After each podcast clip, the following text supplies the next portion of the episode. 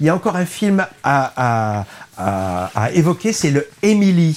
oui, alors là, je pense que bon, j'ai été assez rapide. Tu du mal euh, encore. je vais parler de. Alors, on va dire différemment, on va dire, je vais pas en dire du bien, voilà. Euh, donc il s'agit d'Émilie, alors euh, c'est Émilie, Émilie de la famille des sœurs, euh, des sœurs Brontë, là on n'est pas chez Téchiné, là on se concentre essentiellement sur Émilie, hein, celle qui a écrit Léo de, de Hurlevent, et là, ben, on, la voit dans, sa campagne avec une sorte de parcours initiatique.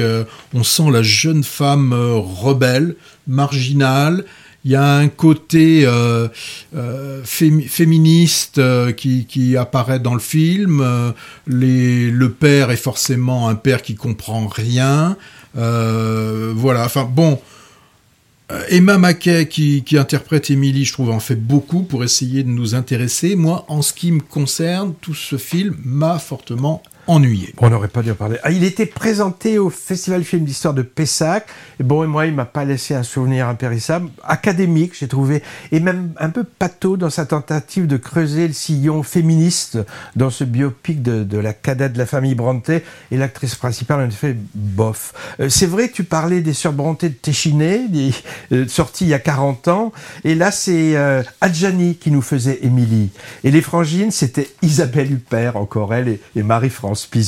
Alors on va relire ou lire Léo de Hurlevent plutôt. C'est vache un petit peu. On était surtout, surtout censé parler de films qui donnent envie d'aller les voir. Alors on va conclure par un truc du genre allez-y pour vous faire votre opinion.